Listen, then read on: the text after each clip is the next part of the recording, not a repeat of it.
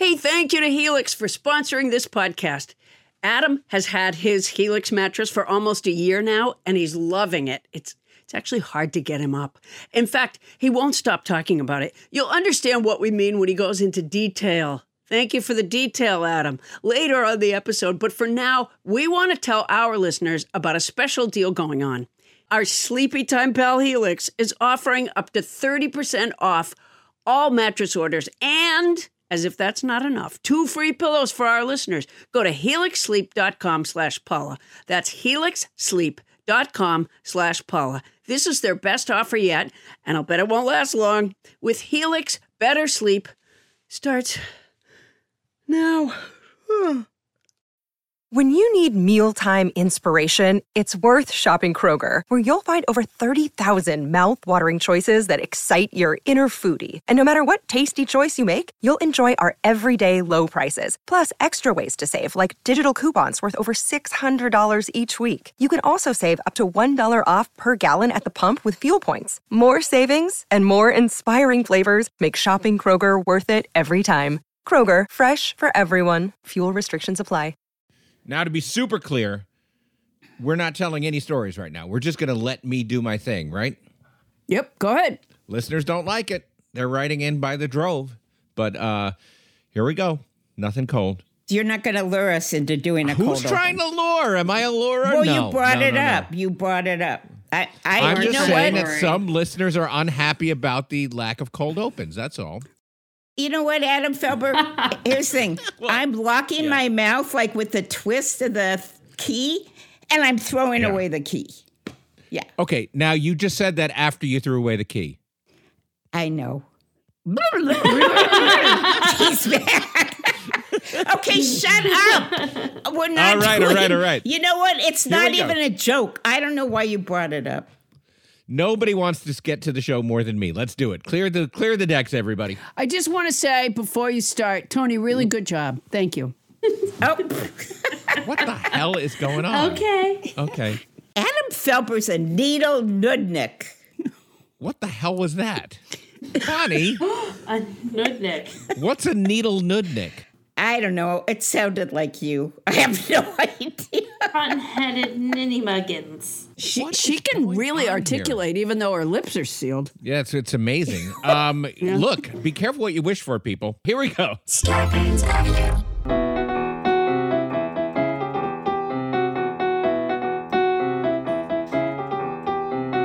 Coming to you live from our houses in Los Angeles, California, it's Nobody Listens to Paula Poundstone, your comedy field guide to life.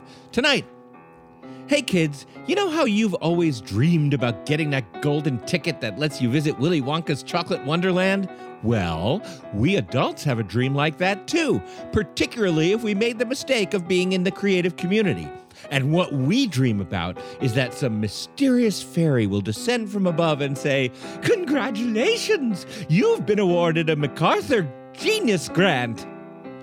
Is that how it really works? Well, we don't know. Paula and I have been snubbed by the MacArthur Fairy for several decades in a row. But you know who does know? The director of the MacArthur Fellows Program, Marlies Carruth. She'll tell us all about it and hopefully explain why Paula and I keep getting coal in our stockings.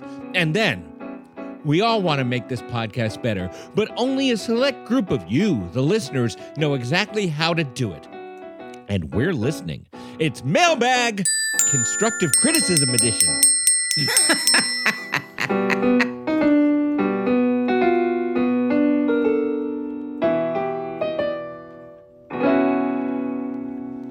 I'm Adam Felber. This show's Oompa Loompa, doggedly trying to keep this unruly horde on the straight and narrow, helping them to avoid the conversational pitfalls of digression and inanity.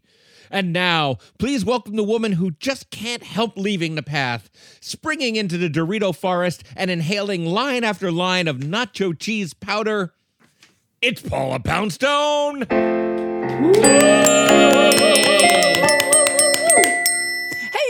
guys, and welcome back to tonight's house band. Four time returning champion Tim Crump on the keyboard. Yay! He teaches piano what? and performs wow. with the musical improv group You the Musical at the Sacramento Comedy Spot every fourth Friday of the month.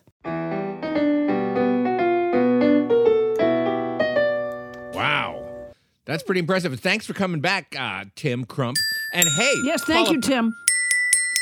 I see, Paula. You're making up for the lost mailbag reference. I get it. Um, Go ahead. Oh, The lost what, Adam? mailbag.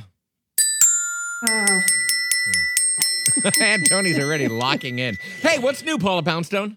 Well, I want you to keep a close eye on me. A couple days ago, I was cleaning up the back porch, and I had a uh, a large cat carrier. You know, the kind with the little metal door uh, in the front, and you use it to take a large cat to the vet. Maybe you could fit even two cats in there. So it had been out on the porch for a while, and uh, I cleaned it, and I was going to put it back where it goes, where well, it usually goes. It, uh, Wendell has made like a perch for it on a uh, on a beam on the ceiling uh, of the garage. Uh, so I get a ladder, I carry it up.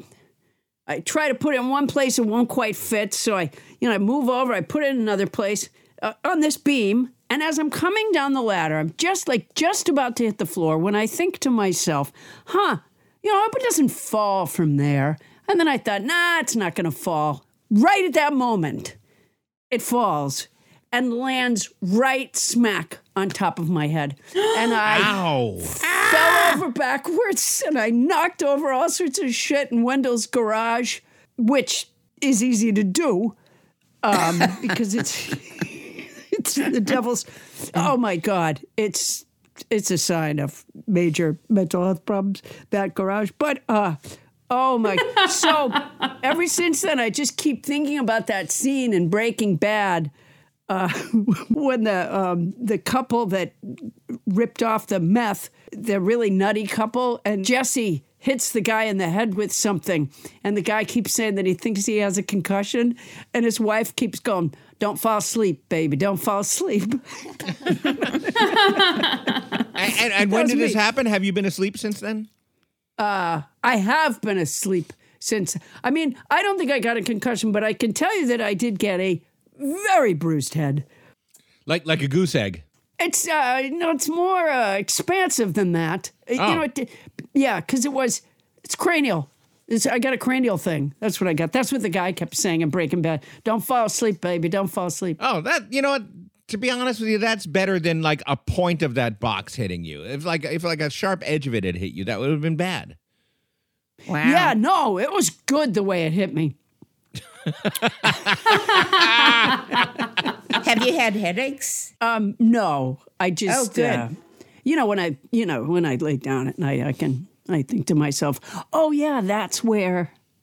or if I oh, put my, if I when I put my hat on, I say, oh yeah, that's where. That's where I a large myself. cat care. You know what's really lucky is that there were no cats in there, because that, Yeah. that baby would have been heavy. They could be um, suing right now. Yeah, honestly, yeah. Yeah. So Well, Paula, we're we're glad you're okay and that and that your Yeah. your very valuable brain remains undamaged. To don't some fall extent. asleep, baby. Don't go Don't sleep, fall baby. asleep. Don't, fall asleep, baby. Oh, God, that was fun. That asleep. scene in that show is so good. I wouldn't mind having a head injury if, if in exchange for the head injury, I just had that scene play in my head on a regular basis, like on a little well. screen, on a little silver screen in my head. well, it sounds like there's plenty of stuff up on that beam, so fingers crossed. yeah, yeah. I'm gonna get right back out there. Um, yeah, you might as well. Don't don't go to sleep, baby. Hey, um, speaking of getting back out there, let's uh, let's go around the horn and say hi. I can't help notice that in Sherman Oaks, Toni Anita Hull is still clearly inside a hotel room rather than her own apartment. How's that working out for you, Tony? She's moving on up though. She's now in the Four Seasons. She was her apartment. her apartment insurance has put her up in the Four Seasons Hotel, which is unusual. yeah, living the sweet life, as I like to say. um, the pe- the gentleman who's always at the breakfast bar knows who I am. The front door people know who I am. The valet people know who I am. So. Um, I'm becoming very popular here at the hotel. Now, Tony, have you done your assignment? As long as you're still there. If you remember, know- for our listeners, last week we assigned Tony the task of Oh, going right. down to the hotel bar, which is called the the Lazy Eyed Lush or something, and, and um, Toasted barrel, the but toasted right. barrel, and uh, I like lazy eyed lush much whatever better. it's called. You were going to go down there and get some stories out of the colorful people from the neighborhood who populate the bar. What do you got for us? So I I haven't done it yet. What? Wow. So I was gonna go do it. Honest to God, I was gonna do it over the weekend, and I thought of it too late. Like it was. I mean, they're open till eleven, and it was probably like seven thirty. But I had already like locked my hotel door and put on my jams.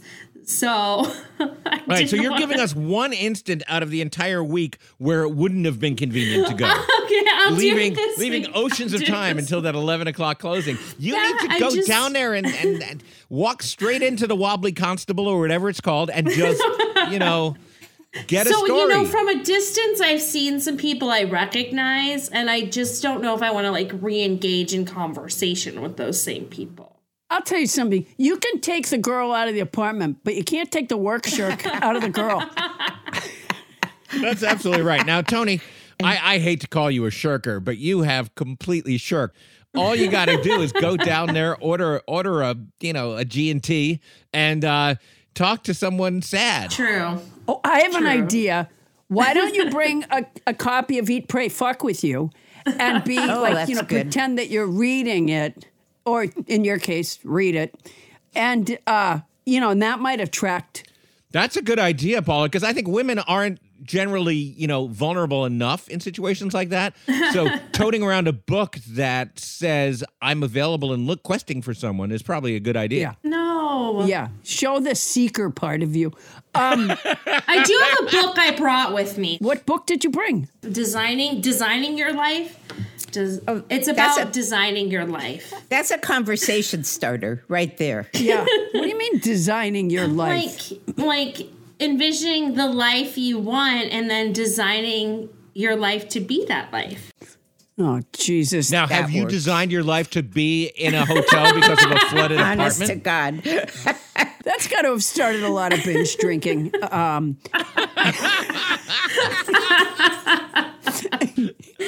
designing your life. Yeah, I bet everybody in that bar has a copy. Design thinking and applying it to your life. Two professors from some Ivy League college wrote it. Yeah, okay. yeah. That's Yeah, we're digressing here in a big way. yeah. I really shut down the conversation. You really did. Here, here's another idea, Tony. What if you go into the the, the bar and um, you're making a craft, and then you'll probably gather a crowd around you just who want to know how you know how did you do that? Yeah. That's a Do good some idea. crafting in the bar. Also, call everybody you talk to sailor. Or Bub. Will you do your homework next week, Tony? Tell us you will. I will do. I, I you know what? I vow. I vow to do it. I that's- promise. All right. Um, Scout's maybe, honor. Maybe talk to Brandy at the bar. You know the one. I say, said Brandy. That one. yeah. Okay. She's what a good wife she would be. Yeah. She's a fine girl. All right, so tune in next week, everybody, to find out what I'll Tony's talk- vows are down worth. there. Yeah. Go down there. All right. Hey, and as long as we're traveling, let's travel up to the Simi Valley where Bonnie Burns, Paula's manager, our good friend and producer, is just poised to tell us a colorful and pithy story from her own life. How are you doing, Bonnie? I'm doing really well. I've had a couple of good weeks. The organizer's been here, and there's like a lot of things in little containers, and it's very easy. What we were not good at in this house was putting things back. And we realized like one of the reasons is because we didn't really have a place for stuff, so we just put it down and go, okay, I'll do something with that later. So that's all gotten taken care of. And it's really nice. Our house seems bigger, and it's really nice to hold some in your hand and go, okay, this goes here. But that's not what I want to talk about. I wanted to talk about this thing that happened to me today. well, congratulations, though, first. Oh, thank you. No, it's very nice. Um, so today, actually, I was putting some stuff away, and this word sprang into my head when I was a in high school, my girlfriends and I decided we'd come up with a word that if we were having a conversation and like our parents came in, somebody came in, we didn't want them to hear what we were talking about, we would say the word and then we would know to change the subject. So that word was Shaniswa. So say we'd be talking and then all of a sudden would end up one of us would go Shaniswa, Shaniswa, Shaniswa, and then you know we'd go into something else. Okay, and then that made me think of when I was in my 20s and I came to LA, I've told you about my friend Mavis Vegas Davis before, who used to talk in that cat in that cat talk. You know, you'd ask her something and she and like an answer like, "How you doing today?" Meow, and you could tell by her intonation. Oh, my god, What she was saying. Okay, well, we also came up with a word for when we wanted, needed to change the subject because we didn't know we didn't want people to know what we were talking about, and that was nausea. And so I was wondering, were there other people like in their teens that came up with words? Uh, to change the subject so nobody would know what they were talking about. Toni Anita Well, I Hull is nodding. I did. s- If oh, you had a word? friend who talked like a cat, then I know, but why were you was concerned entertaining. that anyone would know what she was saying? Yeah, No, or she how would you know if she changed the subject from meow to meow? Yeah. No, So no. So she, Her- yeah. So she would go meow, and you'd go like shada wada, whatever it was, and she'd go arf, arf, arf. Yeah, so that's what I was just it wondering. just sounds if like such a fucked up friend. Mavis Yeah, Vegas Davis, she but you know what? She was a lot of fun to be with. Yeah, Meow. I'm sure. Things But like I, if somebody were meowing at me, I, um, I wouldn't like it. She only meowed reactively. Like you wouldn't have a whole Doesn't conversation. matter. She was Doesn't meowing matter. all the way through. It would be like a yes or no. Yeah, You wouldn't say, weird. What do you feel like for dinner? And she'd go, Meow. It'd be, Do you want spare ribs? Meow. Okay. Do you remember Dick and Jane books? Yeah. Okay, so that's how I learned to read in school was with the Dick and Jane books, and I remember uh, there was a little sister named Sally, and Sally. Uh, in in like it must have been like the first grade or something. Um, uh, Sally uh, at one point was pretending to be a bunny, and eventually uh, Sally wouldn't stop pretending to be a bunny, and so Oh, this was a dark chapter in Dick and Jane's history. I think I know. happen. so so her parents wouldn't let her into the kitchen at dinner time. Right. They left her out on the porch with some carrots. And uh and then she stopped being a bunny. Wow. And returned to being Sally. And I just think that Mavis Vegas Dave- Davis. yeah, uh, I I think that yeah, she needed to um, be. she, she, you needed to take her. You needed to put her down. Now, if I can steer us from the digression that we're on back to a previous digression, Toni Anita Hull, you seem to indicate that as a teenager, you also had a secret word like Bonnie Shushalasha Ding Dong to. Uh, Shaniswa. We definitely did. I don't think it was anything. I think it was probably like banana or something like that. I don't remember what it was, but I know we definitely would be like, oh, if the, the teacher walks by or whatever. Definitely. My friends and I weren't as creative. Um, Yeah. we we used to say, "Shut the fuck up, your mother's in the room." Oh, yeah. you know, my son does that. He very ostentatiously goes, Hi, Dad, as though I'm not going to realize that he's saying hi, Dad, for his friend's benefit. Oh, that's clever. I have one other thing to share, something in my life that I'm going to share because we're coming around the horn to me, which is I have advice for all you kids out there and all you adults especially. Don't lose weight. Because it, What? I, have I have lost a fair amount of weight recently, and I find out that there is nothing that can be said to me that doesn't kind of annoy me now. Like if, if somebody fails to mention that I've lost a lot of weight, I feel like well, what, I, they don't even see me.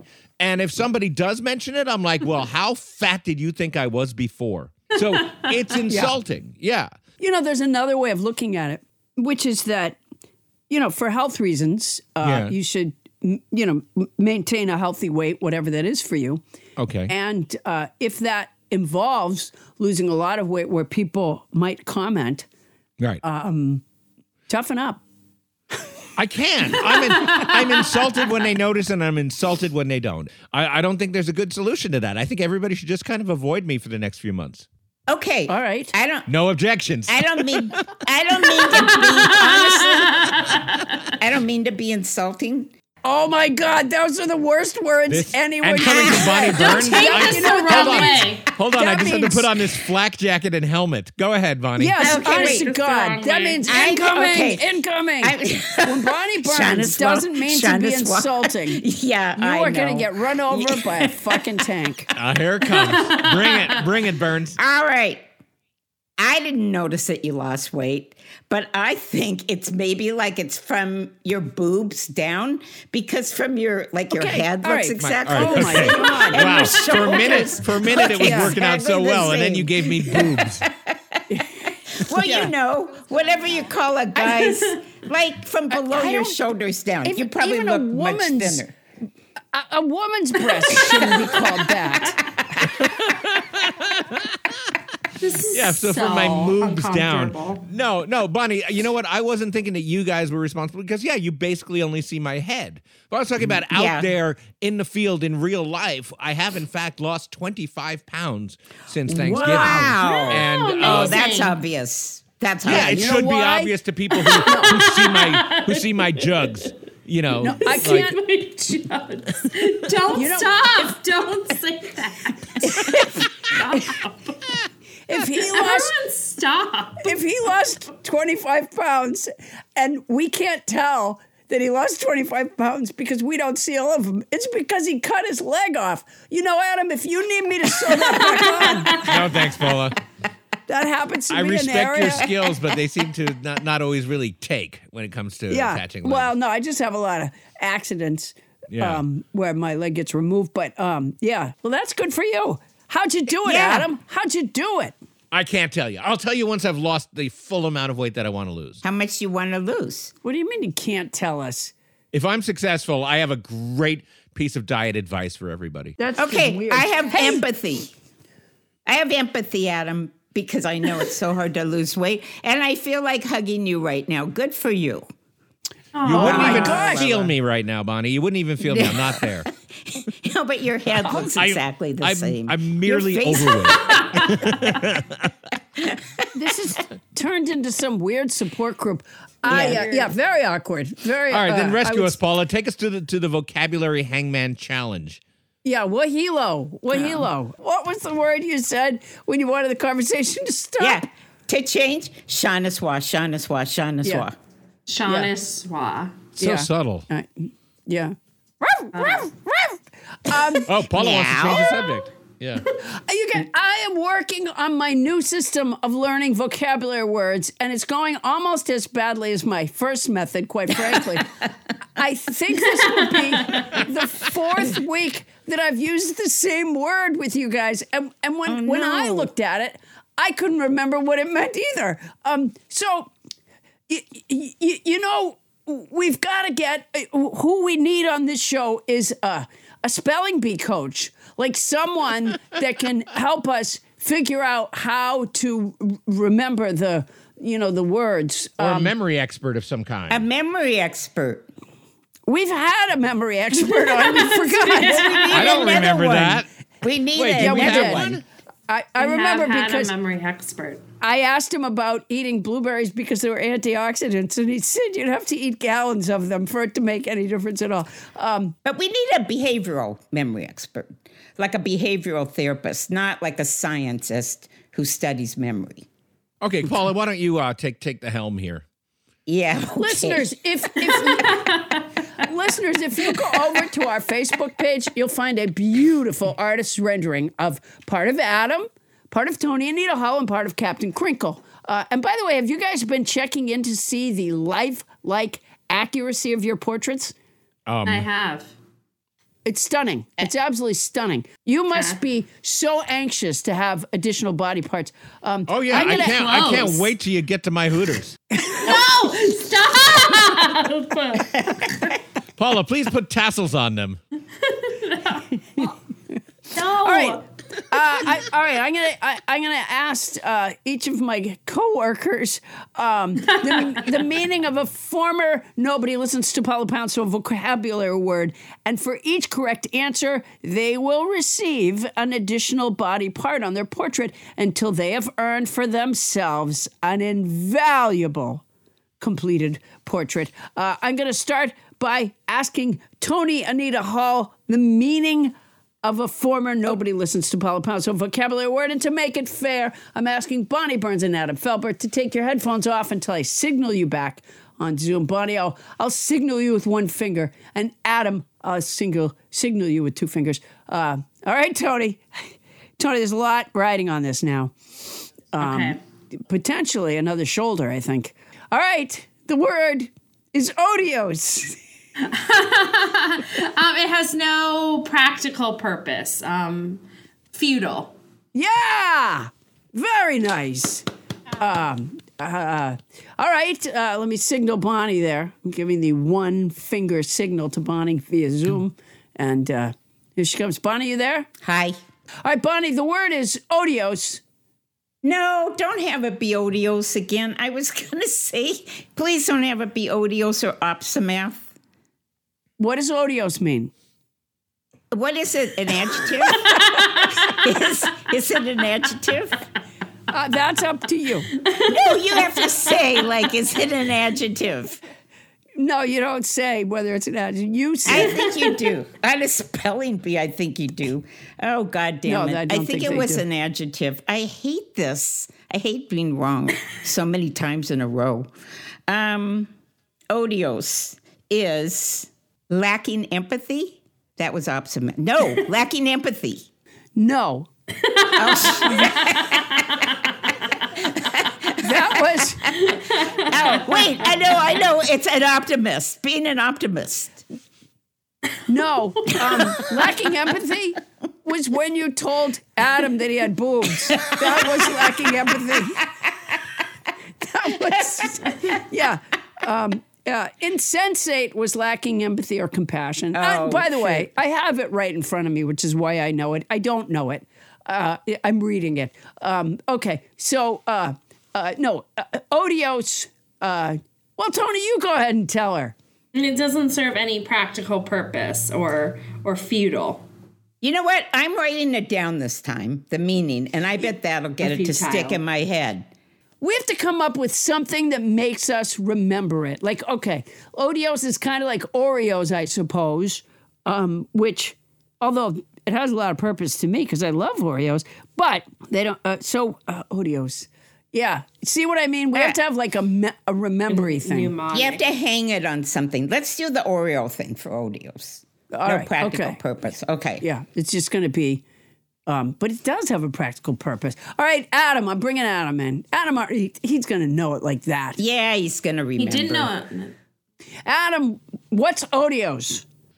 Oh, I can redeem myself for last week's forgetting the one I knew the week before. It's uh, unnecessary. It serves no practical purpose. Otiose. O T I O S E. Yay! Adam, do you have any good way of remembering it? Yeah, humiliate myself on this show. Okay, there we go. Something. Otiose. Well, Paula, so uh, so who who got it right? Everybody, Uh, right? to- no, uh, No. oh no, no. it's the third week in a row. Get my Thank Wait, you. Bonnie, Bonnie, you didn't get it. Thank you. I, I got it now because I have Oreos to link it to. Okay. Well, Yeah, Paula okay. breaks that one out again next week. I bet we'll all get it. Meanwhile, me and Tony get body parts, right? Yeah, yeah. I'm very excited for you. All you right, know, you could put Adam. You could put Adam in little Bermuda shorts and then have like little skinny legs sticking out. Yeah, I'm so not people that can see that yet. he lost weight. Nah, that's not important. As long as as long as Paula, you know, draws my knockers a little less generously. Oh my then, God! Stop. That She out could have Tony little wording time. next to him. She could have wording next to him that says no flippy flops. Yeah. Like a little arrow. No flippy flops. Flops. Oh, is that Next because I'm wearing your- shorts? No, on your chest next to your boobs. There could be like a little arrow and then the words no flippy flops because you lost weight and now your chest boobs don't bounce up and down. Flippy my flops. God. What's wrong with Flippy flops, Bonnie? She's kidding. Bonnie is I want to bottle Toni Anita Hull's facial expression right now. I'm upset and horrified. Well, I'll tell you why, Tony, because it's totally inappropriate. What uh, Bonnie Burns is uh, insensate uh, to uh, uh, our friend Adam Felber and his boobs. Mrs. Culpepper. Uh, it's such a gross word, one way or the other. Uh, All right, well, Bonnie, I, you know what? I bet you have a colorful story about uh, yours or someone else's uh, breasts being called flippy flops in your life, and I would thank you to not tell that story. no, you haven't you ever heard of the pencil test? You're supposed to put this is probably I've heard of the pencil test, not flippy flops. Well, you put the pencil under your boob. Oh if it stays there, you should be wearing a bra. By the way, according to who? My brother, once my brother said to me, you know, I think you'd flunk the you'd flunk the pencil test. And that's when I learned what it meant. I don't know what's wrong with me tonight. Bonnie, you just told us that great anecdote about the pencil test and got us no closer to flippy flops. Well, flippy flops is the same thing. Like if you you need a bra because your boobs are flippy flopping when you Oh my god! Okay. when okay. you you wear. Yeah. I'm going to file that under questions I shouldn't have asked. Yeah. It let's- was, let's- you know what? Can I? Okay, the pencil test, which by the way does have its own Wikipedia page, Thank oh you. my Um, god! You're googling the pencil is pencil an test. informal. yes, is an informal test of breast development and the need to wear a bra, conceived um, by the advice columnist Ann Landers.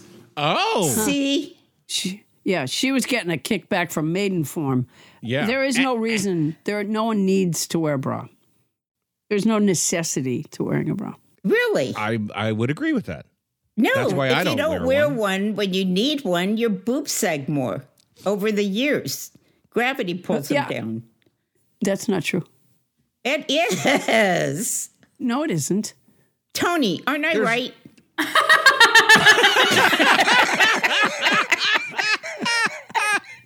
Memory Maybe there ma- should be a report on it. That's a good idea. Yeah, 'cause, uh, that's not true. It's- Okay, we could do that's a good idea. What? A It's report not- on the pencil test?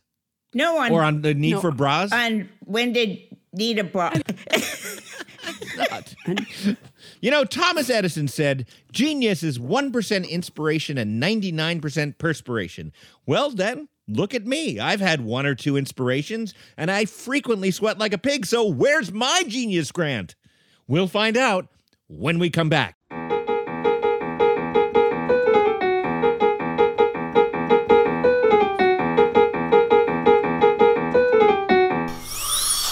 And now, a news update from the dental chair. Individual one was drunk. This has been a news update from the dental chair.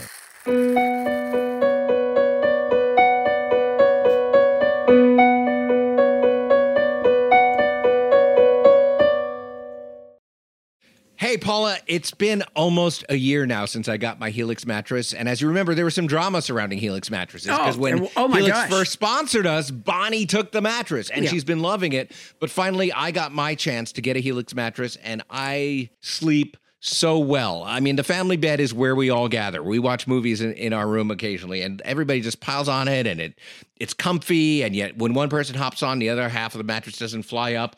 I'm a fan. Well, you know, Adam, everybody is unique and everyone sleeps differently. That's why Helix has several different mattress models to choose from, each designed for specific sleep positions and feel preferences.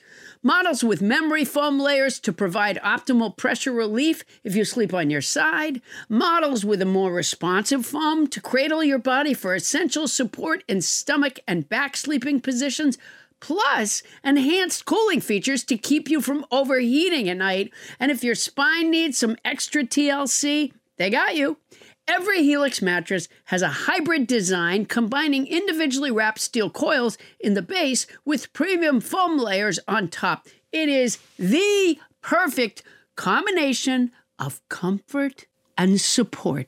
I agree with that last bit. I don't get all the technical stuff about the mattress, but it is soft and supportive. Helix offers 20 unique mattresses the award winning Lux, which I got, and ultra premium elite collections, the Helix Plus, a mattress designed for big and tall sleepers, and the Helix Kids mattress designed for growing bodies and endorsed by child sleep experts. And my daughter now wants one. So, how will you know which Helix mattress works best for you and your body? You go to their website, take the Helix sleep quiz, and you find your perfect mattress match in under two minutes.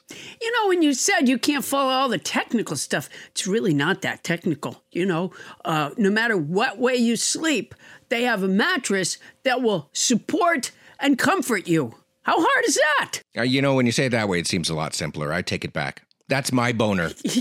And your personalized mattress is shipped straight to your door, free of charge. And Helix knows there's no better way to test out a new mattress than by sleeping on it in your own home.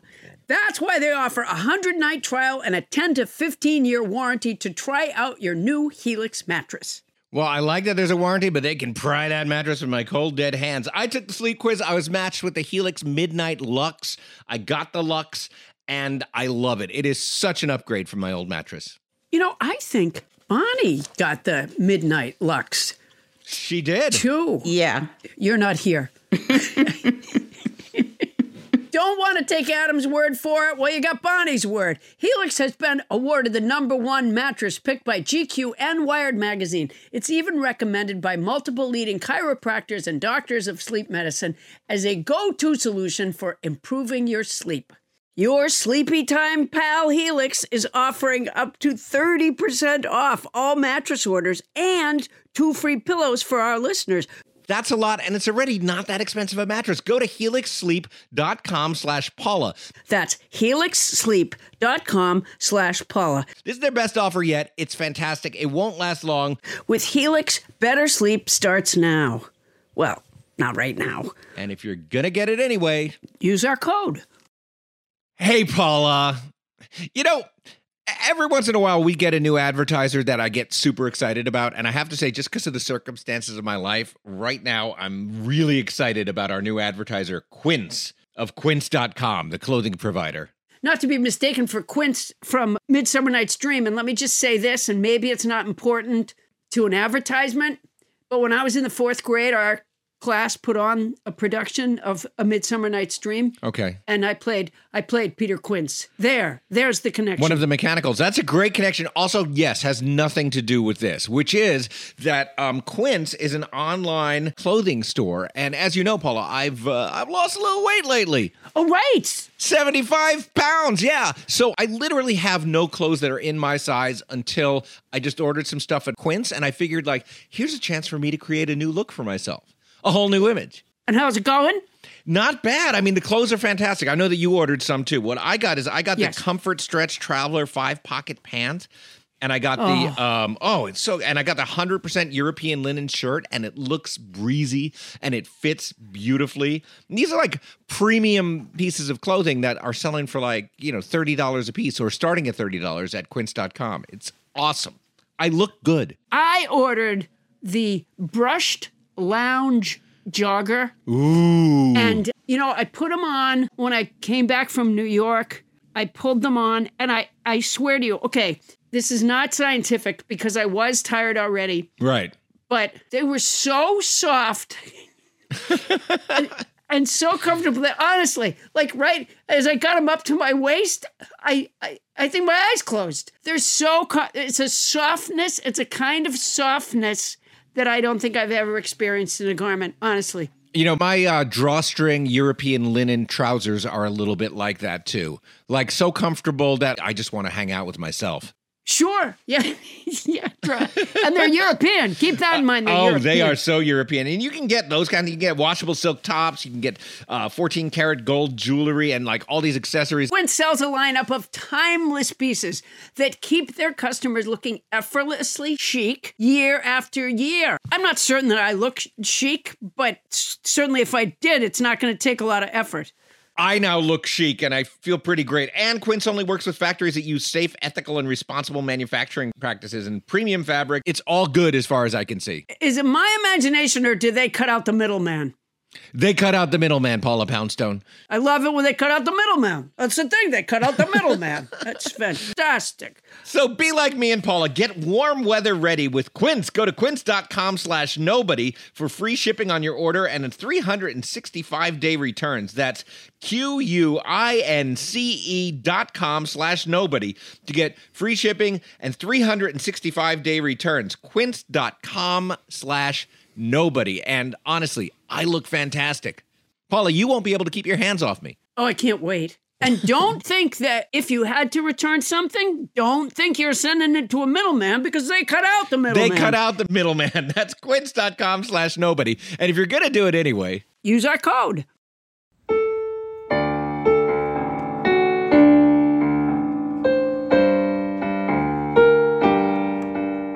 On this day in unremarkable history, Abraham said, Oh, don't be so mopey, Isaac. I didn't do it.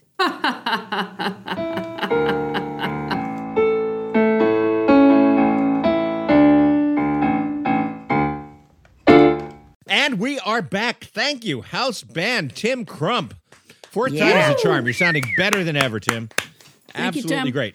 Paula, you you look a little uh, contemplative, if I may say so. I am, Adam. I'm contemplative. Okay. You know, it's a dark time in the world in many ways. Take uh-huh. take Putin for example. He invaded Ukraine, a- a- and there are some people who actually think Ukraine should come to the negotiating table with him to decide what part of Ukraine Russia can have. That would be rewarding a bad guy for doing bad things, which I believe will lead to more bad things. There's got to be a place where amazing people do amazing work, get rewarded, and enabled to do more good things. We need that. We really, really need that. I wish there was something like that. I, I wish there was someone who knew about it and could talk about it. it. It would be such a beacon of light in such a difficult time. I'll never meet anybody like that, though. Well, you know, Paula, we, we're not always that lucky, I guess. Oh, wait a minute. Wait a minute. The very thing you're talking about and the very person who is an expert on it happens to be with us here today. Wait a minute. No, it's true. That, that Yeah, is- um, that is yeah. that is coincidence slightly braised. It is. What we we have here, the director of the MacArthur Fellows Program at the John D. and Catherine T. MacArthur Foundation. Please give a big nobody listens to Paula Poundstone welcome to Marlies Carruth. Yay! Yay! Welcome, Marlies. Thank you. Thank you for having me. Oh, we're so glad you could be here. All right, so what is is it called the MacArthur Genius Grant? Is that what it's called? The MacArthur Foundation awards five year, no strings attached fellowships to exceptionally creative individuals across all human endeavors imaginable and across a variety of artistic practices. We've awarded more than 1,100 fellowships since our inaugural year of 1981. The financial component lasts for five years and is currently $800,000. We also offer access to a network of innovators, deep thinkers, and bold doers, and that lasts a lifetime. We host our fellows at convenings, large and small, to enable them to meet, to mingle, and to exchange ideas. And finally, we provide small grants, $10,000, $15,000 uh, or so, to support public facing events of two or more fellows throughout the year. So that's basically the basket of award benefits for the MacArthur Fellowship. The award is unusual in philanthropy for its no strings attached nature over multiple years and for the number of awards across so many different areas of expertise. We give uh, anywhere from 20 to 25 awards uh, every year. The goal has always been to identify the most creative and the most impactful among us, those with a track record of accomplishment and the ability to do more, and um, to free them up to do bold work, exceptional work, uh, work that matters. Recently, we've launched a new and easy to navigate search tool on our website. So I urge you to check it out at macfound.org. A shout out to my colleagues in the communications department who designed it. It, but it's fun to take a few minutes to poke around on it. And I think you'll be surprised at how many fellows you know visual artists, musicians, authors, individuals prominent in social discourse today, and many others. And it's fun to read about their work and for some to watch their videos and hear them in their own words. Back to your original question about the, the term genius. We don't use that term. We think it's a bit limiting. The press coined the phrase in the early years of the program, and it's a shorthand that has never gone away. Did you ever see the movie uh, What's Up, Doc? With Barbra Streisand? A long time ago. I think that Madeline Kahn was the wife of Ryan O'Neal, and I believe they were on their way for him to. Uh, he was a part of a group that were being considered. I think for such a, if it wasn't the actual MacArthur, then it was like with that idea, and he had this idea that early man had made music from rocks and he was going there to like demonstrate that. Uh, j- just I don't know if you know the whole history of your organization, but I think that that was What year was that movie? 70s. I'll bet you. It's by the way, it holds up very well. What I'm suggesting is that you consider giving this award to Barbra Streisand. Um, all right, She so could what's use the eight eight hundred grand for sure. she could use a leg up. Um, what what's the criteria and what's the process among your coworkers of narrowing down the recipient? So our process begins with nominators and their nominations.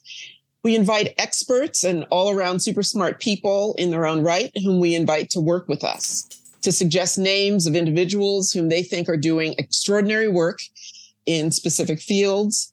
And so that our program can reach the widest range of perspectives each year. We reach out to hundreds of new nominators every month in new areas of practice. So, from the recommendations of the nominators, from their nominations, we review each one and then assign the most promising ones to program staff for further development. And after guidance mm-hmm. from an interdisciplinary external advisory board and also the foundation board of directors, we create a class every year of MacArthur, a new class of MacArthur Fellows. Uh, and we will announce a new class later this year, the 2023 class of MacArthur Fellows, sometime in the fall. So stay tuned and look out for us. Marlene, I gotta, I gotta say this. When I was a much younger man, I, I, you know, I kept a very meticulous budget of how my various, how I was going to fund the various things that I do, and almost every year I figured a few hundred grand uh, from the MacArthur Fellowship into my yearly budget, and you know, and, and yet. And yet, it turned out that uh, that it never came through, and and and I and I, I never received. You never one. got the call. Are Um, you sure we did- didn't did call you- you? I never. And you didn't pick up. I'm Yeah, pretty sure. yeah, could- you know, I did change numbers a few times over That the might years. be. That might a- have something to is do there with a it. check lying around there somewhere? We do. We Like, we 'cause make I'm- I'm calls. sure We- I would. You know, part of um, our our the responsibility of some members of our team are to actually find the numbers uh, stealthily of the individuals we call, and and they're generally pretty surprised to hear from us because they aren't expecting it. You Yeah. can't apply for it, so they may not know that we are looking at them, and it takes months, sometimes years, before we have an understanding of their work and have have viewed their exhibits or um, gone to their lectures and, and performances. So some people have sat by the phone waiting and not received a call from us. Yeah, me too. Like but me. uh, Yeah. so Adam, I'll I'll check my Rolodex and make sure I have your number. so you said sometimes it takes years.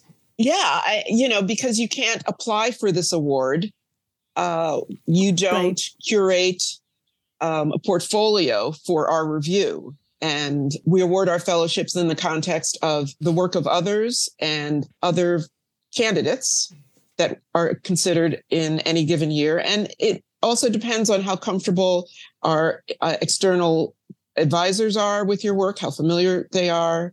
Um, and we want to sh- make sure that they can uh, have had the time to review and weigh in on the um, the exceptionalism of your work and how enabled you would be. So it's really a group effort, and um, and sometimes takes many months. Are the candidates alerted along the way that their work is under consideration? We asked our reference not to share with the nominee that they're being considered because we consider many, many more nominees than ever Mhm. receive fellowships in every domain in which we award fellowships. So it's just it, it it's disappointing to them to think they're being considered and and to believe that they are Right. Yeah. close and and have it not work out that way. How fun is it to make those phone calls? though? Oh, it's it's terrific. It's a lot of fun. And people I I you know, the scientists cry, the artists cry. It's it's just a great day and and they're not expecting it. Most people aren't expecting our call. And um but but with the award comes a responsibility to live up to the Yeah. expectations of this award. Now, a few years ago, uh, there was a woman that was a tap dancer. Michelle Dorrance, I think, is her name. I saw a clip of her. She was unbelievable. She was fantastic. So, what's the philosophy behind uh, doing this? Just that as a performer, she's sort of spreading joy, or is there more to it? Well, than that? within her field of practice, performance, dance, she's at the top. Um, and she's pushing boundaries. She's e- exceptionally creative. She's inspiring others, and uh, she stands out. She's she's pushing front the frontiers of of her craft. What are some other recipients? Some names that you might know: Paul Farmer, Dr. Paul Farmer. He's a 1993 MacArthur Fellow. He co-founded Partners in Health, uh, a global health and social justice organization that's very well known. Octavia Butler, a 1995 MacArthur Oh, wow. Fellow, who's a science fiction writer. Sounds like Adam has read her work. She's Mhm. passed, unfortunately, but but she still has a very strong following in Afrofuturism even today.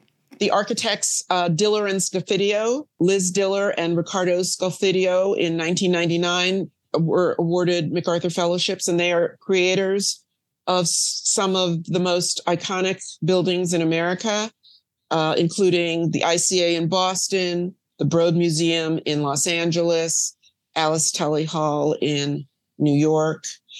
Lynsey Addario is a 2009 photojournalist and conflict photographer. You may have seen her photographs on the cover of the New York Times. She published in the early months of the Ukrainian war some very harrowing photographs of the war, and they helped, I think, to many, many people really drive home the tragedy and the, the human toll uh, of, of that uh, conflict. Uh, in music, Rhiannon Gibbon, Giddens, uh, 2017 MacArthur Fellow. She's a musician who's fusing folk, jazz, and world traditions for a really quite unique sound. Michelle Monje is a 2021 MacArthur Fellow, a neuroscientist, a pediatric neuro-oncologist whose work is identifying improved therapies for her young patients. It's a sampling of the that demonstrates the breadth Wow. of the award over nearly And- over 40 years. And when the is it the MacArthur's um, are the, the the philanthropists that started Yes, it? John John D. MacArthur. Is it still what they started, or have practicalities morphed it somehow? It's basically Hughes true to the original vision of the son and board members who wanted to allow very creative people the time and space to be their best creative selves. And they too engaged external nominators and uh, vetted. And, you know, technology helps us a lot. It allows us to reach more people, uh, invite more nominators, reach out to evaluators. It- uh, Mhm. Just, it's just much easier to do it over the internet than snail mail, of course. Um, you know, it's it's true to the original vision. You know, on the on the subject of genius, I just wanted to say that uh, Matthew McConaughey once said, "Man who invented the hamburger was smart. Man who invented the cheeseburger was a genius." Uh, to which I would add, yes, but the man who is a cheeseburger became mayor. We'll talk more genius with Marlies Carruth when we come back.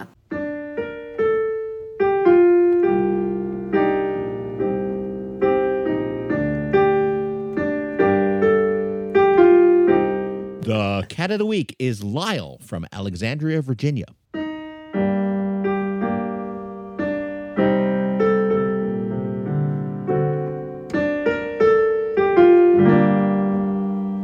Hey, it's just me, Paula Poundstone. I don't want to bring you down by reminding you of why we need to laugh, COVID, but we do. Laughter could be practically prescribed by a doctor. Climate change.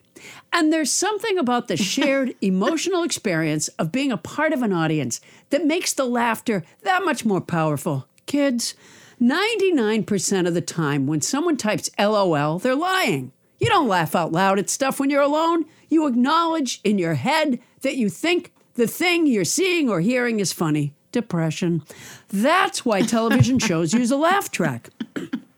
By the way, it was only recently that it dawned on me that the Flintstones couldn't have had a live audience. Loneliness. I'm not saying that I'm the only one who can provide this healing laughter, Trump, but I am saying you need to get it somewhere. And it happens that I work in theaters all over the country. Nuclear war. Go to paulapoundstone.com and see when I'll be at a theater near you. Parallel parking.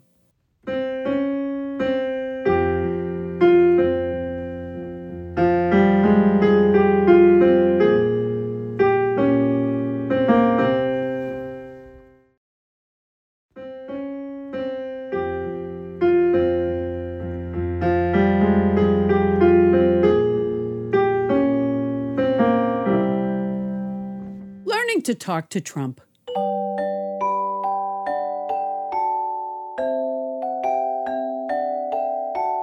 Talking to the former president can be difficult, but by practicing these suggested phrases in front of a mirror for just a few minutes a day, you'll be saying what you need to say to him with confidence in no time.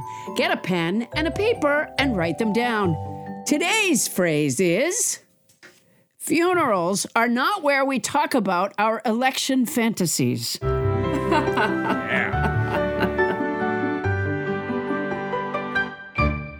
And we are back with Marlies Carruth, Paula Poundstone. Marlies, you know, I can't imagine having somebody pay me to. I mean, I get paid to do my work mostly, um, but you know, pay me to do the sort of the my most creative work that doesn't have any financial backing to it. Do you talk to the people in? Because how long does it run again? Well, the the financial component runs for five years, but once a fellow, always a fellow, and we, we see them Uh-huh. uh, at convenings, and and we do have a chance to interact with them and and and talk to them, and and we hear fellows tell us that the fellowship is very enabling. I mean, calling attention to their work, uh, in addition to the financial component. You know, currently eight hundred thousand dollars paid over five years. But um, fellows tell us that the fellowship is very enabling because it calls attention to their work and sometimes to a field. It gives them confidence to be bolder, to take risks that they would not perhaps have otherwise taken.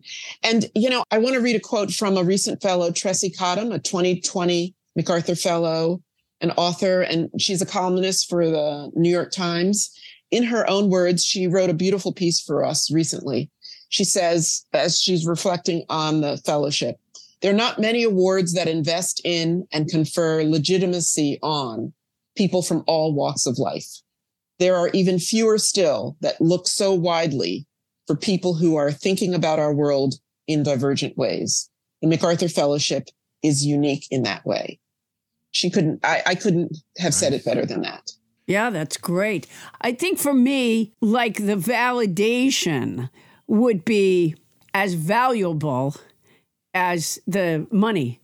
Uh, You know, just having somebody say, it's like when you're trying to drive someplace, but you don't know how to get there. And uh, you start slowing down because you think to yourself, like, what if I've gone too far and I missed the exit? And now every mile I drive forward, I'm going to have to go back. Um, but the idea that you've had somebody who said, no, you're going the right way, just keep going. That would be, it would be beyond my wildest fantasy. and certainly, we ha- certainly we have fellows who have toiled against the odds, have heard no many times, and just with our validation, as you call it, our um, elevation of their work and uh, and validation from a, a community of their peers. I mean, we're not doing this ourselves. We've engaged a community of their peers in their fields who essentially say you know this this person is pushing boundaries we have a tremendous respect for the work that they do they are among if not the most creative in the field and your support would enable them to do more so it's really a, network that is making this award is is making these choices and we're stewards of a process Did the woman who I think she wrote a book called Waste, maybe? catherine flowers that woman a recipient? Yes. She is a macarthur fellow 20 Oh man, I've wanted to get her on this uh, uh, podcast because when you were just saying in their various fields, I mean, is there a field you haven't touched on? Because tell them what Catherine Flowers does. She is an environmental and climate justice advocate, pushing for improved sanitation infrastructure throughout the country and certainly in under resourced parts of this country. Yeah, when when we were talking before about tap dance recipient, and and then you mentioned uh, some architects, the idea that among those recipients, there's a person who goes to backyards of uh, in people in really poor communities and makes note of the fact that there's a problem with how their wastewater you know goes out into the environment that makes the people who live there sick uh, and it just seems I- mean she really knows uh, i heard an interview with her and and uh, it just it sounds like the polar opposite of tap dancing um, I, ju- I i love it that this that this touches on all of those things And and and it's a space that's that was ignored, that has been ignored and underreported. Yeah. I, I, in fact, when I heard the piece, I didn't know any such problem existed. And it's well beyond what I can articulate. There were reasons why it wasn't a simple fix. Um, it wasn't just a matter, of we'll get a plumber in there. It was something beyond that and uh, something that needs uh, government money.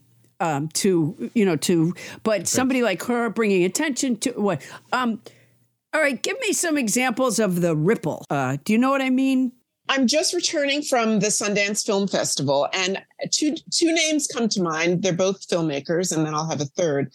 But uh, Stanley Nelson, who's a 2002 um, documentary filmmaker, and Laura Poitras, who's a 2012 uh, MacArthur Fellow and a documentary filmmaker. And since they have received their awards, they've expanded their platforms and practices so much. I mean, uh, Stanley Nelson uh, now has essentially a multimedia platform, Firelight Media.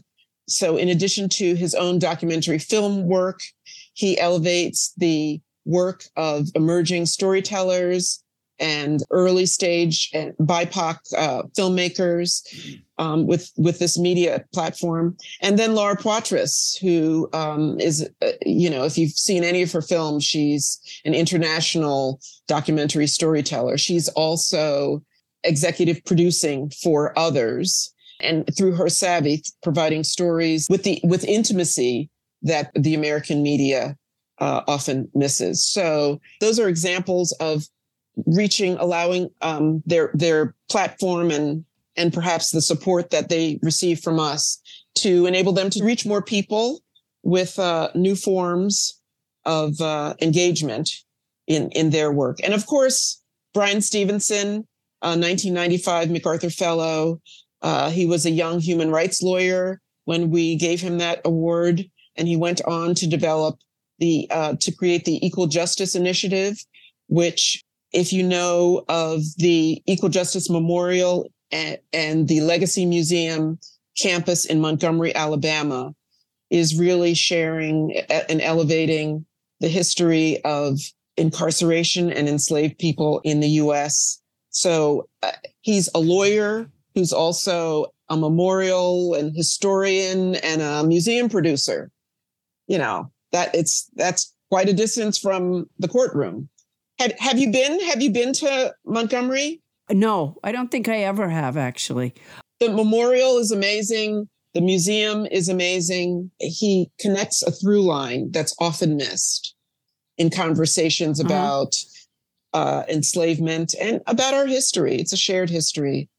It's, Yeah. it's wonderful. It's a shared history that's now illegal in Florida. And, and it's surprising that it is the project, a human rights lawyer in Montgomery, Alabama. Let me ask you, how did you arrive at the, the five year window? I mean, obviously, it's a lot for artists and writers, uh, luxury. They, they appreciate three, but probably a researcher would tell you it's barely enough. It was always envisioned as a gift of time and money. And, uh, you know, additional Right. more than a couple of years it just allows you the time you need to flesh out the project, to, you know, to take a step back, to fulfill a goal, to advance a, a goal. So it's a sweet spot. It's a, it's a good amount of time. Yeah, it sounds great. Uh, I don't say this in a threatening way, um, but I would like to have your job. Well, I, I love what I do and my colleagues. I love my colleagues, and my colleagues also Yeah.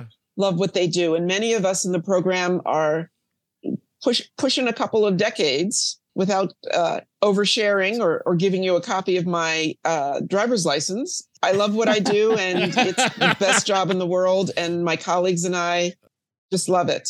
Yeah, it sounds like you get to come in every day and just be magic. Well, we we like uh, exploring. We like learning new things. We like enabling people who are doing amazing things without support. We we like getting them the support they need, and when we do it right, and we try to do it right all the time, we identify the courageous change makers, and they do make the world a better place.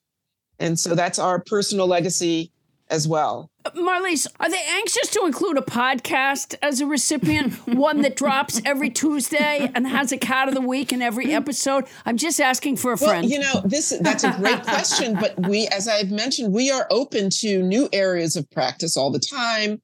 Comedic podcasting uh, sounds wonderful. Pushes sounds like it pushes boundaries and could be enabling. So I, I'm for it. So uh, we'll be excited to yeah, receive yeah, some nominations in this space, and uh, yeah, I'll, I'll make sure that All right. our future nominators get a copy of this podcast so that uh, we can begin to understand the landscape.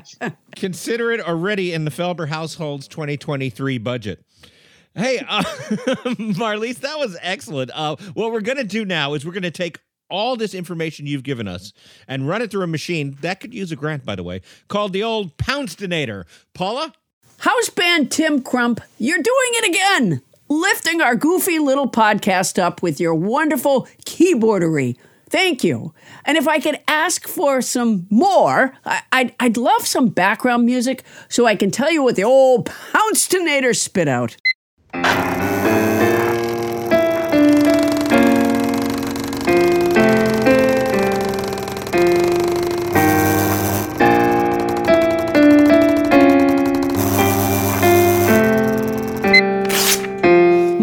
Carruth, director at the MacArthur Fellows at the MacArthur Foundation, your work can benefit us all, both by the innovations you fund and encourage, and that positive crackle of possibility you cast out into the world. Thank you.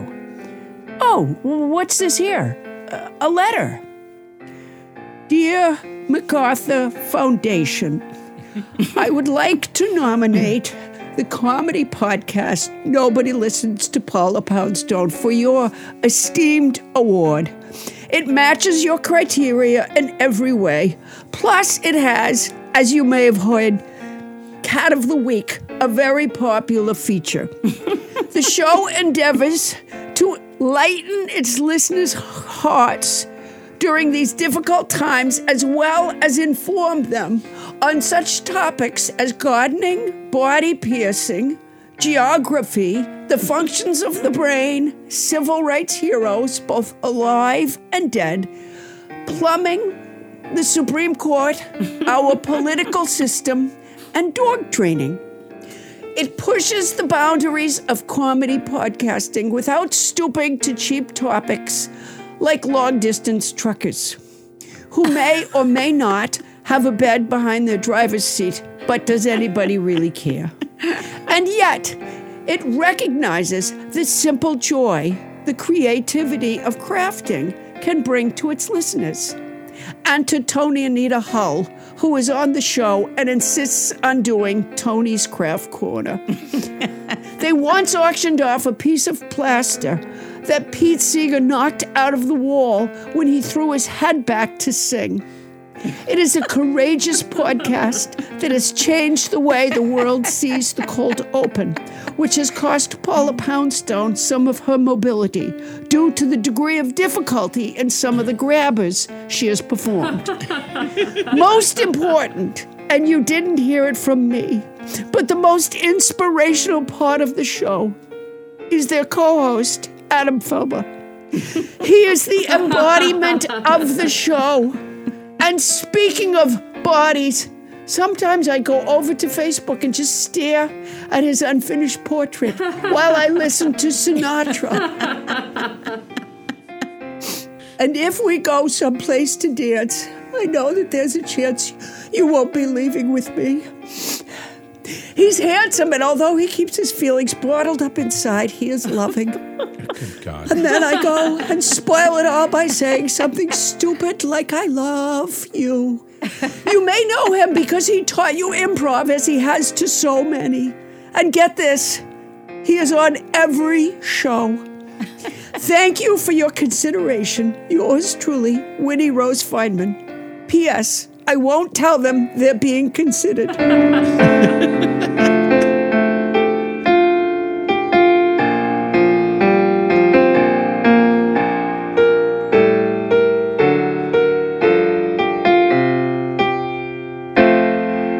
She is the director of the MacArthur Fellows Program, Marlies Carruth, everybody. Thank you so much for being on our show.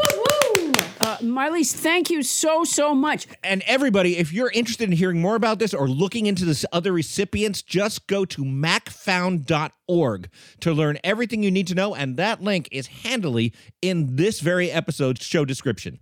Coming up, if only we knew what we could do to make this an even better show.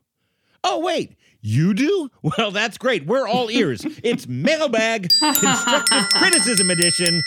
That's next. And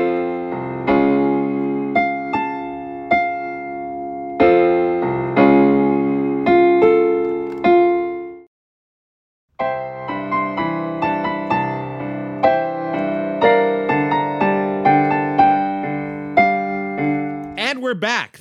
Thank you, house band Tim Crump. You're sounding great. Yay! Woo, Tim! Tim! Hey, Adam. Yeah. I'm going to tell you something that's a little bit personal. I hope it's not inappropriate to say it, Adam. I'm going to be in Poughkeepsie, New York at the Bardavon 1869 Opera House on Saturday, February 25th. Tickets are available at the tour page at paulapoundstone.com. And and you know what else? What? I'll be in Englewood, New Jersey at the Bergen Performing Arts Center on Friday, March 10th. For tickets, go to paulapoundstone.com, click on the tour page, and sally forth. Okay, now, Paul, I just want to take a moment here to commend you for your courage and being able to share that with me. That was that was special. I've been I know that couldn't it. have been easy. Yeah, it's a lot of, you know, a lot of internal work. Profile and courage. Paula Poundstone, everybody. Uh, hey, you know what? It's time for Paula Poundstone. It's time for Mailbag Oh no. Constructive Criticism Edition. Now, what's happened here? Yes, yes, yes. That's that's some good music there. Um, what's happened here, Paula, is that uh, we've we always receive tons of great messages on our Facebook page, and for the people who email us at nobody listens to Paula Poundstone at gmail.com. But um, lately, we've been getting a lot of. And then we put uh, it where, Adam? We put it where? uh, well, Paula, as I did state already, we put it in our mailbag. Constructive Criticism Edition. Now, what is unique about this week's uh, mailbag, Constructive Criticism Edition, is that um, we have gathered up all the very constructive criticism that our avid listeners have offered in ways that can help make our show better. Now, a lot of people in the podcast industry, they're really precious about what they do, and they maybe they have thin skins and they don't take criticism that well, but you and I are different. oh, I receive constructive criticism in a very positive way. You know, I'm grateful for people trying to help me be a, a better me. Yeah. And uh, and and for us to be a better us. And so with that in mind, let's go ahead. Julie Berkobian has reached into the old mailbag. Constructive criticism edition. And here to offer us these amazing selections, our own Toni Anita Hull. okay, here we go. Toni, uh, Toni, Son Toni, what? Toni, where are Toni, you? Paul is asking you a question, dearie. I was I- wondering when you say "here we go," what are- what are you reaching into there? the mailbag. Thank I would Toni. reach into it, but I can't reach anything around these gigantic breasts of mine. Oh my god! right, Bonnie? Flippy floppy. Was that oh, what My I said? flippy Stop. floppies. before? I'm pulling out my earbuds. no, no, no. You're reading. You're reading from the mailbag. Constructive. All right, go ahead, Toni. Go ahead. Okay. The first message is from Ava Fradkin. Ava writes, Can I just say, I love this podcast. and it lifts my spirits on a regular basis, and I do plenty of for real LOLs. But God Almighty, please, please, please stop making us listen to the sound of a dentist drill. There can't possibly be a single listener who wants to hear that. I literally have to turn the sound off the instant I hear it. It makes my teeth hurt. Do your dentist bit, but just cut out the sound of the drill. Deal?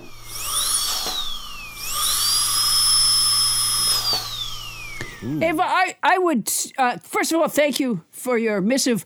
I would so like to make that deal with you, but I, and I don't know how much you get out and about in your community, but you have misread the general public. Originally, we were doing the uh, news brief from the dental chair, and we didn't in the beginning have the sound of a dentist drill. And many, many people wrote in and said, Could you? I mean, it's just, they said you're missing a huge opportunity to have the sound of a dental drill to really give us that. that I, I, I do from- have a, a note here, though, for you, Paulo, which is that I Where'd you think get the note? the- By the way, where'd you get the note? No, I did not get it from where you think I did. I have my own that I have here. Uh, so it did not come through a mailbag. um, w- w- my note is that I think we should start doing the dental drill as a sound effect. I don't think there's a need for you to actually have your teeth drilled every week you do that thing. I don't mind though, Adam, because I that's the kind of performer that I am. I put my whole self into it. Okay, it's So- a, it's a lot of teeth at this point. Is all I'm saying. Well, it was. Okay. well, uh, Ava, thank you so much for that feedback. I don't know whether we're going to indulge it, but we always appreciate a good uh, piece of constructive criticism. Uh, No, Toni, what we- else we is there? Would, the- we would, and we would indulge it, Ava. But as I told you, I don't. I don't think we have any way of protecting ourselves from the absolute torrent of people that uh, would be Clamor for enraged the sound if of a we. drill, yeah. yeah. and so I, and so you know, just use the old volume button there. Go ahead. I guess so. Toni, what else is in the mailbag? The Uh, mailbag. The mailbag. Mailbag. What else is in constructive criticism? I was just gonna barrel on through.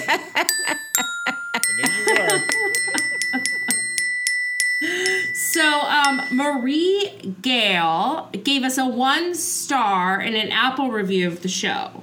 And Marie I have to writes, tell you something. The reason I didn't respond to mailbag right away is because I glanced up and I saw that Marie Gale had given us a one star in an Apple review of the show, and it, it distracted me. Marie, Well, Paula, take it easy. She might have something very useful for us. no, Let's hear Marie, it. what the fuck? Why would you give us one star? Oh, Paula, you, There's some bullshit here. I'll tell you what, Marie. we haven't even gotten her criticism yet. all right, go. What the? F- all right, go fucking It read might what be Marie constructive. said. That's all. I'm saying. It might be constructive.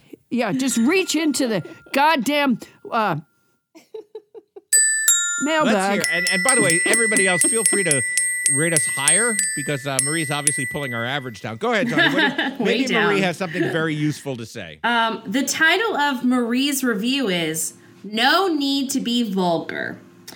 I've heard her be funny elsewhere and was disappointed with how vulgar this got. No thanks, needs the E label. I don't know which episode you're talking about. Was it the one? Okay, and we don't usually use. You know, we'll do. We'll show like a clip of the recording sometimes where there's a visual, but we don't. Yeah. You know, it's not a. It's an audio show, Marie. So yeah, because we, we tried visual once and people found my chest distracting. Go on, Paula. well, Hate you so much. Marie. So that. So this is my point. It's only audio, Marie. So how did you possibly know about the giant dick behind me? I don't. you mean Hector, your giant inflatable dick? Well, Marie, if you find that vulgar, that's on you.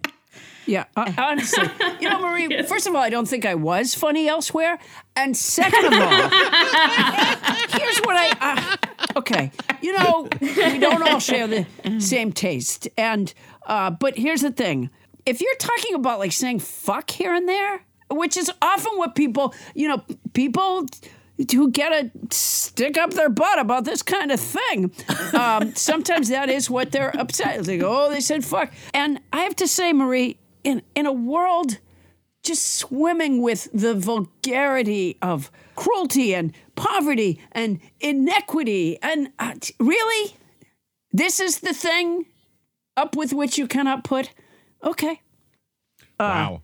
Uh, but also, and maybe maybe to punctuate it, Paula, I understand that you've hooked Hector behind you up with uh, baking soda and vinegar, like those old science experiments.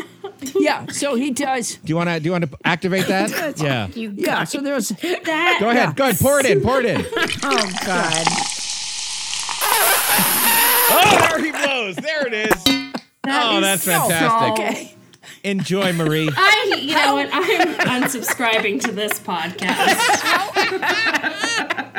How, Marie, how is that any worse than Peter Brady's volcano experiment on the porch of the Brady Bunch? One star. All right, but Toni, what what else is in our mailbag? We're loving this criticism. Keep it coming. We can take it. yeah, it's going No, so I'm a little well. hurt by Marie's uh, needs, and you can. mm, Uh, they can put an e label on it. I don't. That's fine with me. For excellent, yeah. Yeah. Excellent. you know what, Marie? Uh, you know what? I'm putting on your comment a see me. The E label. Get a Isn't E for goddamn everyone? see me. No explicit. It's explicit. Oh, of course. Oh. You know, uh, sometimes Well, fuck me. really what our show should receive is a is an O for otiose, which means Bonnie Burns. What does otiose mean? Otiose means Don't She's you look up where you wrote it down. She's no literally looking it up. purpose. You cheating fucking wench. And that, by the way, Marie just wrote in and asked me to call you a cheating fucking wench for what you just did. That's how uh, that's how egregious it was. All right, uh, let's let's move on with our next i- item from our mailbag. Uh, so Hope Lussignan, Lussignan uh, wrote in, I would like to weigh in on the long haul trucker debate. Please have one on the show. They are so much in demand. Paula might be able to start a new career. Ooh. Ooh, Ooh. Oh, and I'll bet you, I'll bet you they can curse whenever they damn well please. That's bet you right. there in the in the t- long haul truckers. Get the fuck out of my lane, you asshole. oh, but hope um that's a great suggestion that we are absolutely not going to take you up on. I wonder what it is. Hope. She, she says they're in demand, but does that Yeah. mean that they're interesting to talk to? That's No, I think she means they're in demand out on the roads, which is where they should stay. Um, you know what? If you Oh rearrange my the God, you're so mean to the long haul trucker. There are long haul truckers that have personalities. Their jobs are really interesting. people, too. Plus, you're right, they're in demand because they cargo stuff that we need back and forth from one coast to another. What is the You know, the hard way on I for the long haul trucker? The what? But The hard on? the hard on would be, I feel like, a good thing for a long time. Yeah, you, you're not. You're not only offended Marie again. You used it wrong. Yeah. and Breaking news: Toni Anita Hull comes on our show and describes a hard on as a good thing. Wow, tell you Marie, I, I'm starting to see what you're saying. Hector just withered and fell over. Uh, I don't get what Paula doesn't like about a long haul trucker. I You know, my understanding- sparked that idea. my understanding about long haul truckers, and correct me if I'm wrong, Bunny, is that they they drive a truck and they and they haul for a long distance. Is that correct? Yeah. What do they Yeah. do All right. while they're doing that? They focus on the road. The- They we would just uh, hope. drive. Yeah. Sometimes they honk. They try to stay in their No. lane. They listen to music. Yeah. Okay. They have whole like long haul trucker clubs when they're driving. There's all kinds of things they do to keep them busy. And I said before, did they have a little bedroom behind the cab? And what do they do when they have to go to the bathroom and they're working under a deadline? They've got to get that stuff to a place You know what? at a certain time. honestly, we all, and no disrespect to long haul truckers, but many of us are under deadlines sometimes and working really hard, and we still have to pee in the right place. Uh, So when you said, what do they do? I imagine they pull over and use the restroom. That's my guess. Or they pee in a jar or on the side of the road. Same as anybody. I don't think the toileting habits of the long haul trucker are fascinating. And I don't know if it if it means anything. Just a data point here. If you take the name Hope Lussignan or Lussignan, who who wrote this uh, email, rearrange the letters, change all the letters, and remove one, it spells Bonnie Burns. So this might not be a real listener constructive criticism right there. Oh, boy. Toni. yes. What else do we have in that? What is that thing you have right there? What is that? The mailbag. Constructive criticism edition. All right, go ahead. Go ahead. Jesse, the podcast lover, gave us four stars. Jesse writes uh, the title of the review is Funny Show, but Trim the Fat. Ooh, okay. Adam just lost 25 pounds. What more do you want?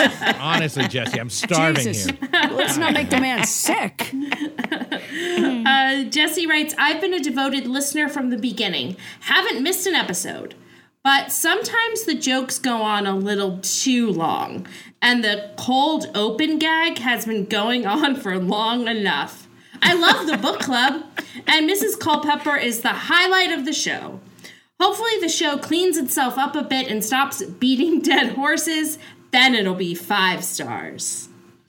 Wow. I can- Well, I can hardly wait for that time when we receive a five star review from Jesse, the podcast lover.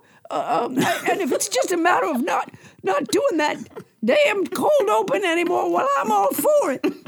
Well, we have in fact stopped Mrs. Culpepper. Um, I bet Jesse's five star review is just around the corner. Jesse, it's a it's a great constructive criticism and one that we've acted on already.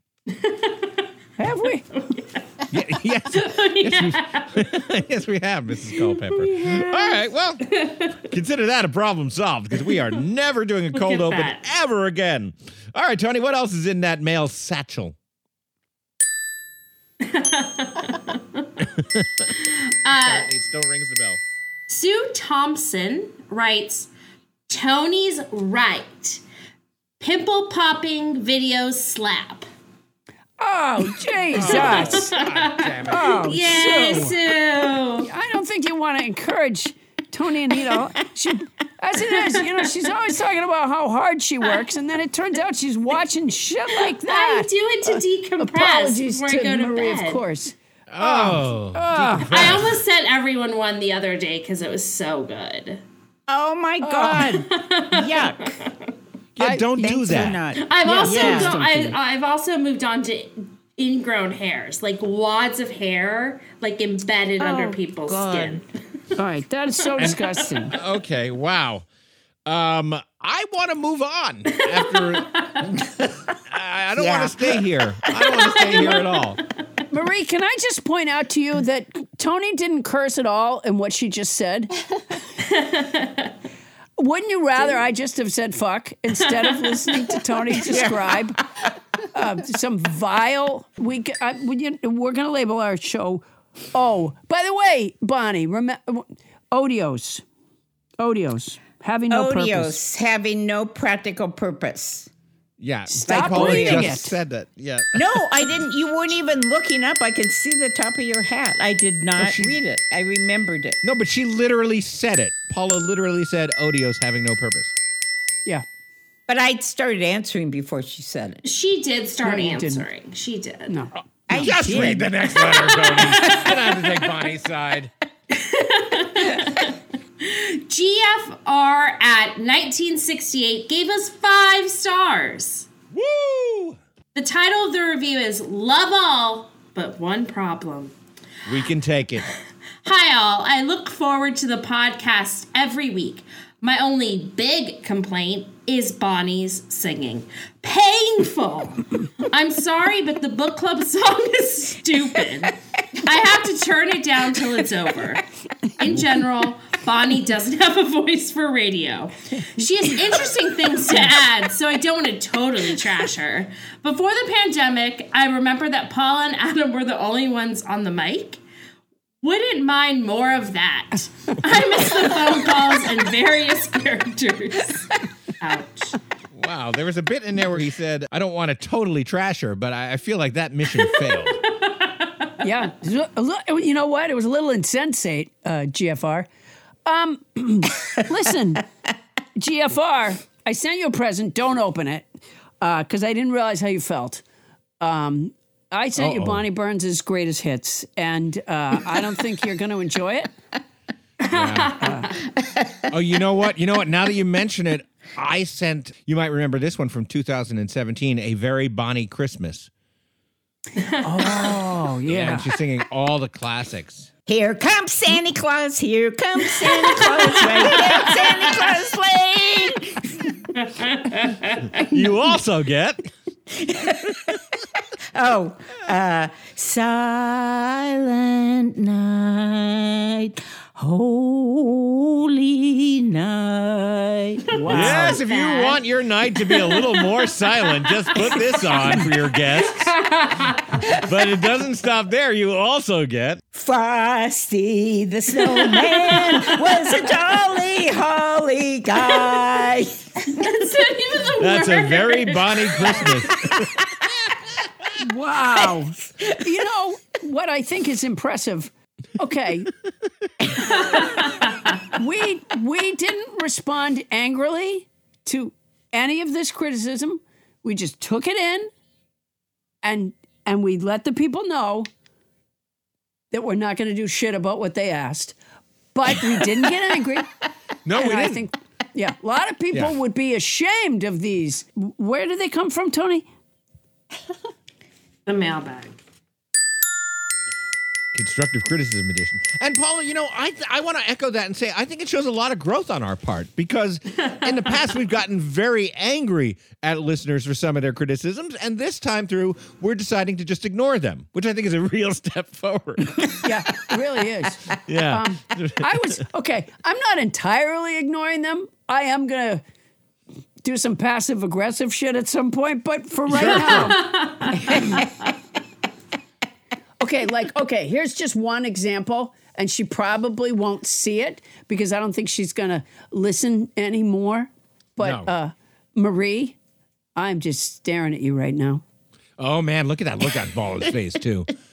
If you can't see it because we don't do a video version anymore, it is a it's a withering glare. Yeah, It's I'm just- withering. I'm just staring. Man. Uh, Man. but I, but you know, but I didn't, but I didn't, you know, I didn't respond with anger. So Yeah. I think that's well, good. I'm, I, I'm I'm sorry I had to see that. I had to I had to push my my giant memories aside to see it. But uh, you know, wow, man, I was stunned. Um, all right, right, everybody. Hey, nobodies, if you have questions or comments or constructive criticisms that we will cheerfully ignore, send it to nobody listens to Paula Poundstone at gmail.com. Hey, Paula Poundstone, what's going on in your Poundstone product empire this week? Well, melons, there are two kinds of people in this world. There's the kind of person who needs a soft, comfy, nobody listens to Paula Poundstone hooded sweatshirt, which are available at the shop at paulapoundstone.com. And there are the kind of people who need a remarkably soft tri poly blend t shirt with my self portrait on the upper left front and a memorable quote on the back, which are available at the shop at paulapoundstone.com. And I want I want everyone to know I love both kinds of people. That's right. Hey, and everybody, follow this podcast on Apple Podcasts or wherever you get your podcasts. It's free. And if you want to leave a review to counteract what Marie Dunn did to us, please do. if there's a subject or topic that you'd like to know about, nobody listens to Paula Poundstone at gmail.com is where you want to be sending those letters. And that is our show. Nobody listens to Paula Poundstone is hosted by Paula Poundstone and yours truly, Adam Double D's Felber. Special thanks to our guest, Marlies Carruth. More about the MacArthur Foundation Fellowship Program at macfound.org. Thanks to our house band, Tim Crump. Hey. Our show you, be produced by Paula Poundstone, Adam Felber, Bonnie Burns, Ken Lazebnik, and Julie Berkobian. Edited by Vic Lowry. Starburns production by Land Romo. Transcription services for the show provided by Transcribe Me, a premier internationally used transcription service. Use code Paula Poundstone when placing your order at transcribeme.com to receive an expedited service. Oh, oh, that's our show for tonight. Won't somebody please listen to me?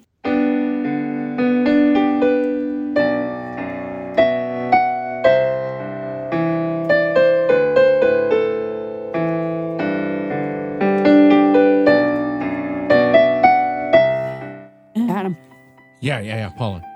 you know, um, the MacArthur uh, Foundation, Marlies, uh, f- fantastic. Just really uh, interesting, and what a great program to get to to work for, and what terrific work they're doing. Um, I hope I didn't come on too strong when I asked her, you know, if they were looking f- for to give an award to a podcast um, that drops on Tuesdays and has a Cat of the Week. Um, because I really just want to ask her questions about the program and get to understand the, the program and know more about the recipients. And, and, Sure, and sure, then I don't know, it just sounded like she was really describing a great opportunity for us. And so I just at the last minute, you know, threw that in there. I, I but I Yeah, hope Paula, I, I I put in a plug for myself at one point too. It's it's hard to it's hard to hear that, and think about all the great work we do for so many listeners, and all the lives that we touch, all the ways that we've helped people live a better life and done constructive things for our fans and our world. Not Marie. I have a bad feeling that Marie might be on the committee that helps choose. Wow. Yeah, because we we have not improved Marie's life. She's had it with us, and Yeah. uh, Well, we we, we re- literally can't please everybody unless. We receive some kind of a grant that allowed us to spend some time really exploring how we could please everybody. oh my god, I wouldn't curse at all. I would swear that shit off right away. Oh fuck, me too. Hey, uh, All right. I I gotta go pump. Oh jeez. Why would you? Too far. I agree. Yeah, That I one was too far. yeah, I can see the MacArthur ceremony from here. Which is about where we'll be when they're holding the ceremony.